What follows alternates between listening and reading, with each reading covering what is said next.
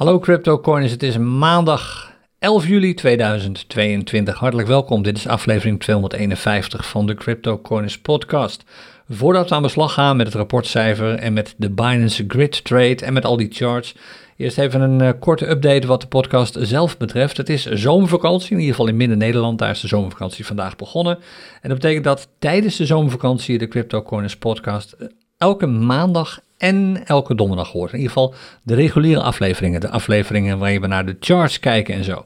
Tussendoor is er waarschijnlijk ook allemaal ruimte voor wat extra's, maar de reguliere Charts podcast, die hoor je elke maandag en elke donderdag. Nou, hoe staat het ervoor? Het rapportcijfer is een 3 en uh, dat heeft alles te maken, het is wat hoger dan we de laatste tijd hebben gezien, want de tweeën die vlogen ons om de oren de laatste tijd. Die drie is met name afkomstig van misschien wel een heel veelbelovende ontwikkeling op de Bitcoin versus de dollar dagchart. Daar gaan we zo meteen uitgebreid eh, aandacht aan besteden. Voordat we dat doen, kijken we even naar onze Binance Grid Trade die nog steeds loopt. Je weet het, daar zijn we mee begonnen op 14 april, bijna drie maanden geleden. Toen hebben we een klein beetje Bitcoin gebruikt om tegen Binance te zeggen: koop je maar wat BNB mee.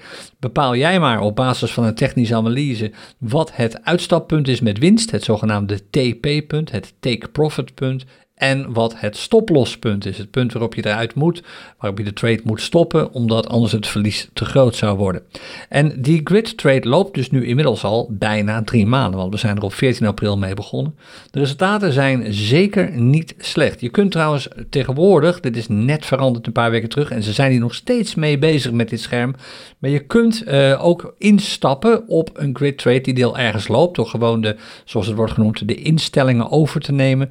En een van de eerste dingen die ik je even wil zeggen is, houd wel goed in de gaten dat dit natuurlijk fantastische resultaten zijn. Een return on investment van 900% is gewoon spectaculair hoog. Een return on investment van 300% is nog steeds extreem hoog. Maar een grid trade is net als een gewone trade geen garantie op winst. Een trade is altijd een risico, dus houd er alsjeblieft rekening mee dat als je in een grid trade gaat, dat je geld kunt verliezen. Het is niet zo dat je altijd gegarandeerd zomaar wint. En dat werd heel mooi uh, samengevat door CZ, de grote baas van Binance. Afgelopen vrijdag, uh, wat was het? Ja, vrijdagavond was dat in Parijs tijdens het vijfjarige jubileum van Binance. Toen uh, zei hij van, um, ga er nou eens vanuit als het gaat om de hoeveelheid geld die je in trades wilt stoppen of die je in beleggingen wilt stoppen. Doe nou eens even alsof alles naar nul gaat. Als dat je leven drastisch beïnvloedt, dan weet je dat je dus met te veel geld in trades of in beleggingen zit. En houd er alsjeblieft rekening mee, want het zal niet naar nul gaan, maar je hebt dan in ieder geval een beetje een beeld met hoeveel risico je loopt met je beleggingen en met je investeringen en ook met je trades. Dus ga alleen grid trades doen met geld dat daadwerkelijk naar nul zou mogen gaan, zonder dat je leven daardoor in gevaar komt. Nou, hoe gaat het dan met onze grid trade? Daarvoor gaan we een nieuwe trade starten en dan kun je hem namelijk automatisch terugvinden. Create strategy, het is een spot trade. We kunnen geen future trading doen in Nederland. En als je die pagina uh, ziet, dan zie je onderaan op die pagina ook vervolgens de status staan van de trade die we zelf zijn gestart. En de uitgebreidere status zie je als je op View Details klikt. Hier hebben we de complete chart, of in ieder geval de complete informatie. Dit ziet er allemaal best wel heftig uit, maar het valt in de praktijk wel Wat zijn de belangrijke cijfers? Nou, laten we eens kijken naar de opbrengst van deze trade tot nu toe. Dit is gestart, deze trade, in een bearish market, in een zwaar bearish market. Laten we daar vooral geen doekjes om winden.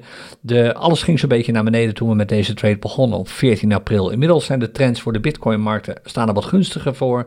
Niet voor alle markten geldt dat, maar over het algemeen als je naar de globale trends kijkt, de scanner pakken we er straks ook nog even bij, dan zie je dat wel terug. En ondanks het feit dat we zijn ingestapt met zwaar wind tegen, hebben we met deze grid trade een winst gehaald van bijna 10% op dit ogenblik. Wat interessant is om te zien, is dat bijna de helft daarvan afkomstig is uit al die grid trades. De rest is gewoon de standaard trade. Dus de standaard trade heeft op dit ogenblik, staat op winst, op ongeveer 5% winst, iets meer.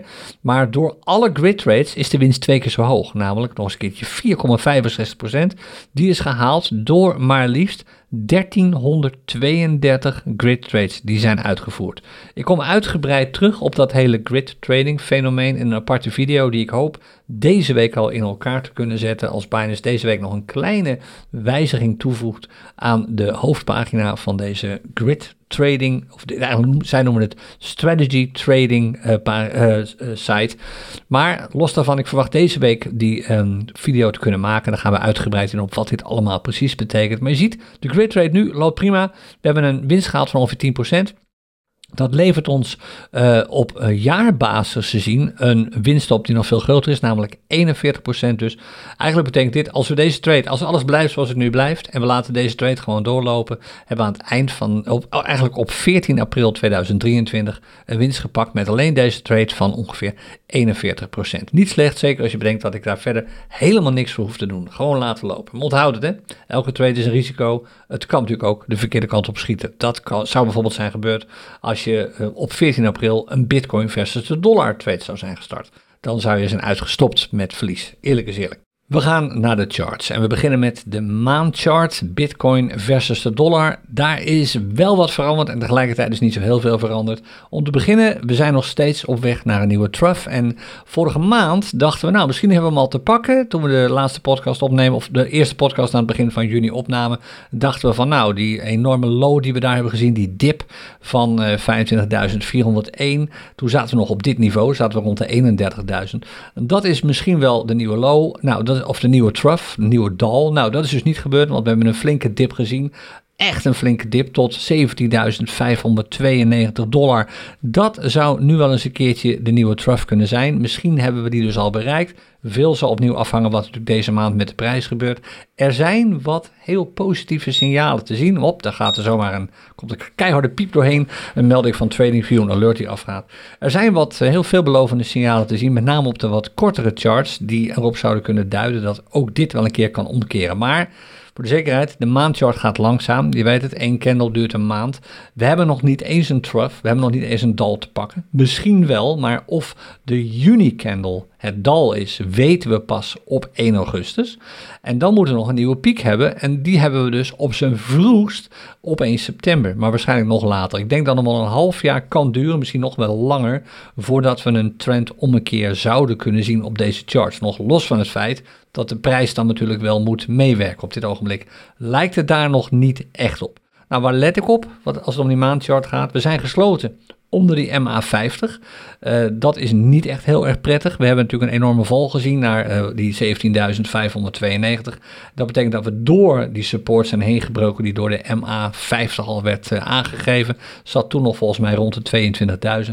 Daar zijn we dus onder gesloten. Dat betekent dat we er nu boven willen sluiten. We willen dus eigenlijk als eerste een prijsdoorbraak zien boven de op dit ogenblik 21.311. Dus eind van de maand moet deze candle daarboven sluiten. Dat is een eerste heel voorzichtig bullish signaal. Voor de rest, het kan natuurlijk nog gekker gaan. De prijs kan ook nog onder de trough komen, onder het dal komen dat we in juni hebben gezien. Als dat gebeurt, dan wil je jezelf voorbereiden op dalingen naar rond de 14.000 dollar toe. Daar zit wat support. Er zit bijvoorbeeld hier in juni 2019 een high op dat niveau. En hier eerder in 2017 hebben we die prijzen eh, een paar keer gezien. Het zou zelfs nog verder kunnen dalen naar de support, niet schrikken, rond de 12 à 13.000 dollar. Dat zal alleen maar gebeuren als de prijs door die trough heen schiet hier, die van 17.592. Maar dat zijn dan gewoon de eerste support levels. En dat betekent dat het lijkt op deze chart niet zo heel veel, maar dat je toch weer moet rekenen op prijsdalingen vanaf nu ongeveer van ongeveer 40%. We hebben het eerder gezien, want vergeet niet de candlestick die we in augustus, of sorry, in juni hebben gemaakt.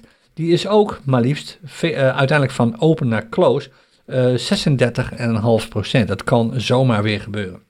Wel moet erbij zeggen, dat zei ik net al, dat er op de wat snellere charts, charts met wat kortere intervallen, wat positieve dingen te zien zijn. Die gaan we vanzelf meemaken zo meteen. Eerst even de weekchart erbij, die is nog steeds berries.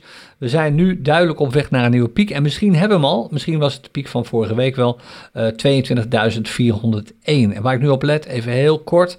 We zitten op die MA200, die hebben we er al even bijgepakt uh, twee weken geleden. Daar zitten we nu onder, daar blijven we onder. Je ziet, vorige week is die getest, die MA200, maar de prijs is er niet boven gekomen.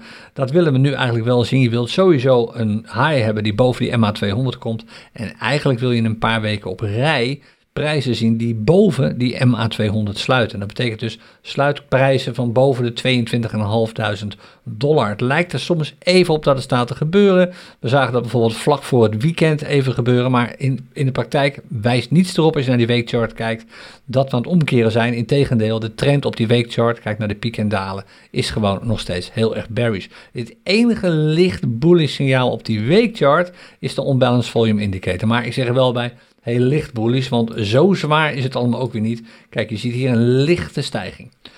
Hier zit het dus allemaal niet. Blijkbaar moeten we die informatie ergens anders vandaan halen. Nou, zit het dan op de dagchart. Hier is de dagchart. Die is bullish. En dat hebben we een tijd niet gezien. Sinds 3 juli is die chart bullish geworden met een hoger dal en een hogere piek. En dat betekent, en dit hadden we, dat hadden we niet veel mensen verwacht, ik zelf eigenlijk ook niet dat het zo snel uh, zou gebeuren, dat we op dit ogenblik op de dagchart in een bullish trend zitten. En omdat de dagchart nu bullish zit, wordt het heel belangrijk om één bepaald punt in de gaten te houden. Zie je die enorme daling die heeft plaatsgevonden in de periode van begin juni, zeg maar vanaf 10 juni hop naar beneden naar ongeveer 17 juni. Toen spraken we over een parabolische daling van ongeveer 38, 37, 38 procent. Je ziet tussendoor eigenlijk geen, weerstands, uh, geen supportpunten zitten. De prijs is in een paar dagen tijd simpelweg naar beneden gevallen, door een vloer gezakt van uh, 28.000, zeg maar 29.000 dollar naar hop de volgende vloer van rond de 22.000 dollar. Nu is die vloer, 22.401 dollar, is een plafond geworden. Als de prijs daardoorheen breekt, dat moet dus nog wel eerst even gebeuren. Vandaar dat ik ook zei aan het begin van deze podcast aflevering, een veelbelovend iets. Als dat gebeurt, als de prijs door die 22.401 heen breekt, dat is de trough of de piek die we hebben gezien op 8 juli, dan kan het hard gaan op weg naar boven. Want de eerstvolgende weerstand zit dan pas op dit niveau dat we in half mei, of in mei eigenlijk hebben gezien, rond de 28.000 dollar. Dus mijn verwachting is het volgende. Als we heen gaan breken door die 22.400, dan is het volgende koersdoel voor mij rond de 28.000 dollar. 27.000, 28.000 dollar. Dan kan het dus hard gaan. Dat kan in een paar dagen tijd dan gebeurd zijn. Wat nu in de gaten gehouden zou moeten worden, is de urenchart. Normaal pakken we hem er niet bij als we aan het begin van de week naar de charts kijken, want er zijn er zoveel te bespreken. Maar dit is een zo interessant signaal laat de urenchart op dit ogenblik ook een bullish trend zien? En het antwoord is nee en ja. Hij liet hem zien heel lang. Vanaf 3 juli, kijk, is de trend eigenlijk bullish geweest. Dat heeft best lang geduurd, van 3 juli tot ongeveer hier. Dit was het punt rond de 8 juli, smiddags een uur of 5. Toen was het even voorbij. Nu zitten we op die urenchart in een bearish trend. Maar zo heftig is het allemaal niet. Er zijn dus een paar signalen die ik in de gaten houd. Ik wil dat op de urenchart, dat is het eerste waar ik op let, de prijs door de MA20 heen schiet, naar boven. Dan wil ik dat hij door de MA50 heen schiet, op weg naar boven. Dan wil ik de MA20 door de MA50 zien, op weg naar boven. En dan kunnen we op de dagchart verwachten dat de prijs daadwerkelijk door de piek heen schiet, op weg naar boven. Dit moet allemaal binnen een relatief kort tijdsbestek plaatsvinden. En het mooie is, aanstaande donderdag hebben we weer een podcast. Dan kunnen we zien of dit allemaal is uitge of uitgekomen, of daadwerkelijk is gebeurd. Dus dat zijn de niveaus die ik in de gaten houd. MA20 doorbraak op de urenchart, MA50 doorbraak, de prijs dus. Dan de MA20 zelf die door de MA50 heen schiet, dat is een zwaar bullish signaal.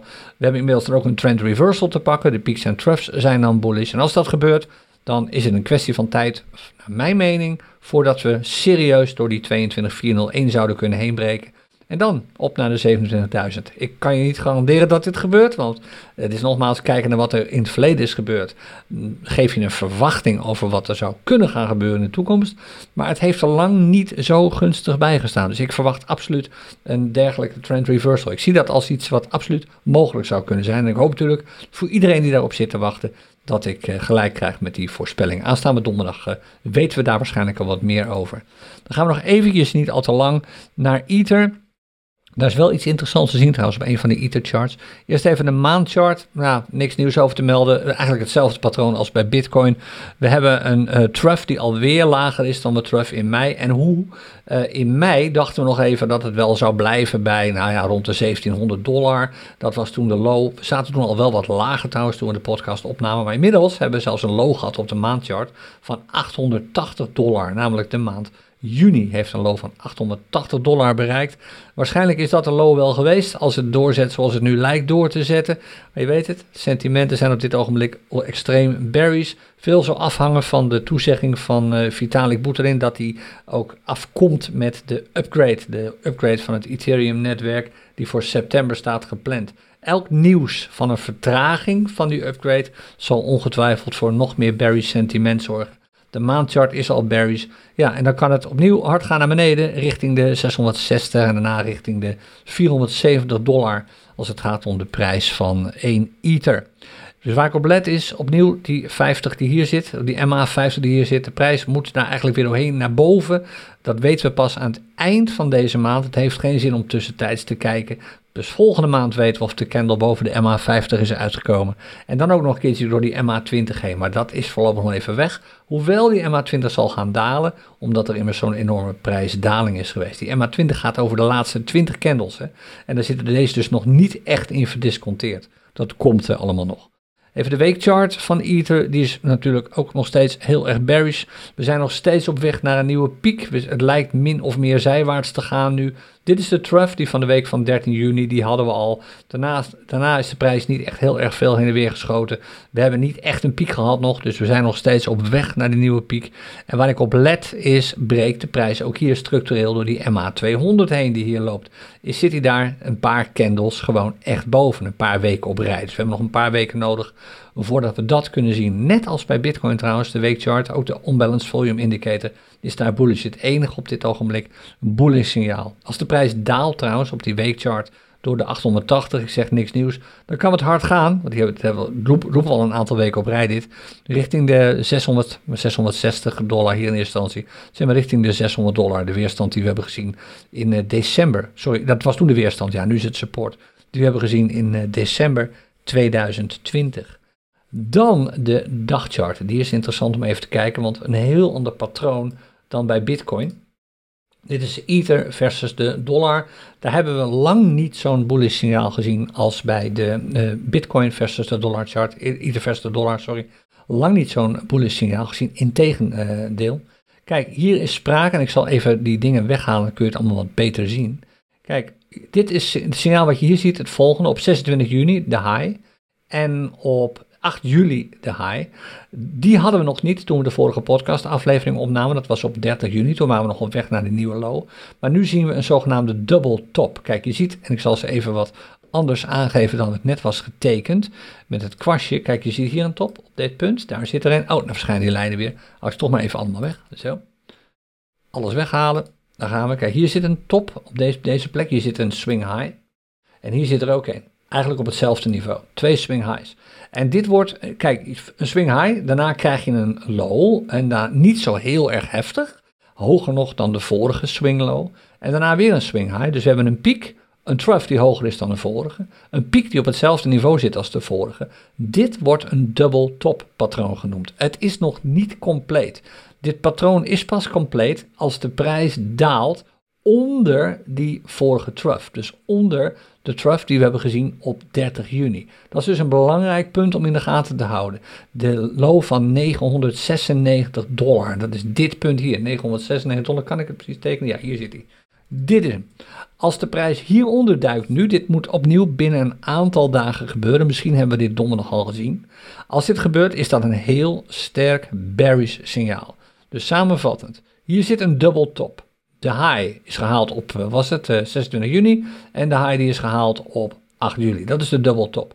Die wordt bevestigd, dan is het een echte double top. Als de prijs nu daalt door de low die bij die double top hoort, die swing low, die trough, die op 30 juni plaatsvond. Dan is de weg naar beneden ingezet en dan is het bijna zeker dat de prijs snel richting de 880 gaat, daar waarschijnlijk doorheen breekt en richting de 600 gaat. Want dat is een heel sterk bearish trend reversal of trend in dit geval trend voortzettingssignaal. Want de trend op deze chart, op de dagchart, is op dit ogenblik al bearish.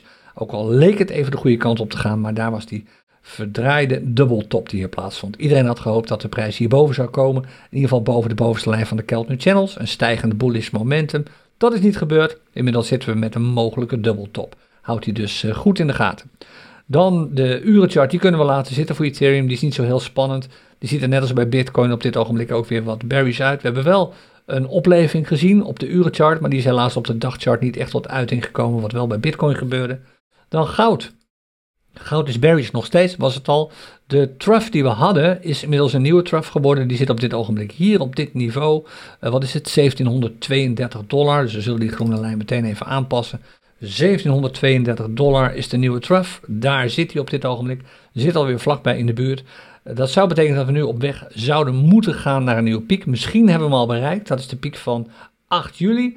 Dat is zo als we nu dalen onder de vorige trough die we hebben gezien op uh, 6 juli. Dus ook goud is berries. En dat laat eigenlijk zien wat we natuurlijk met z'n allen al lang weten: dat het op Wall Street allemaal niet zo heel florissant is. Beleggers zijn gewoon simpelweg angstig, zitten eigenlijk te wachten op de officiële aankondiging van de recessie. Een voorbode daarvan zou kunnen zijn wat er aanstaande donderdag staat te gebeuren. Dan gaan de banken gaan hun winstcijfers aankondigen. Daar kom ik aanstaande donderdag nog wel even uitgebreid op terug. Hebben we ook wat meer tijd om in te gaan op dergelijke zaken. Want deze podcast duurt al nu, nu alweer lang genoeg eigenlijk. Maar de bankinformatie die aanstaande donderdag komt over de winstcijfers zal absoluut een voorbode zijn van of er nu wel of geen recessie zit te komen. Er is wel meer aan de hand op het ogenblik. De prijzen van nog meer grondstoffen. Vorige week hadden we volgens mij, of twee weken geleden, hadden we volgens mij koper al. Nu is katoen aan de beurt. Uh, die dalen ook op dit ogenblik. De, de vraag naar katoen begint te dalen, net als de vraag naar koper begon te dalen. En dat zijn eigenlijk altijd voorbodes van eh, mogelijk komende recessies. Nou, donderdag komen daar dus de winstcijfers van de banken bij. Dan weten we daar meer over. En dan weten we ook of die recessie serieus wordt. En dat is een heel duidelijk marktsignaal voor de prijsontwikkeling. Niet alleen van goud, maar ook die van crypto, zoals je op dit ogenblik weet. Dus er staan wat, komende, er staan wat spannende dingen te gebeuren de komende paar dagen. Nou, dan nog even de fear in, sorry, de heatmap erbij. Dat is deze, die is rood op dit ogenblik. De gemiddelde prijzen van alle munten die je, eh, of alle crypto's die je kunt kopen met dollars, is eigenlijk gedaald ten opzichte van gisteren om deze tijd.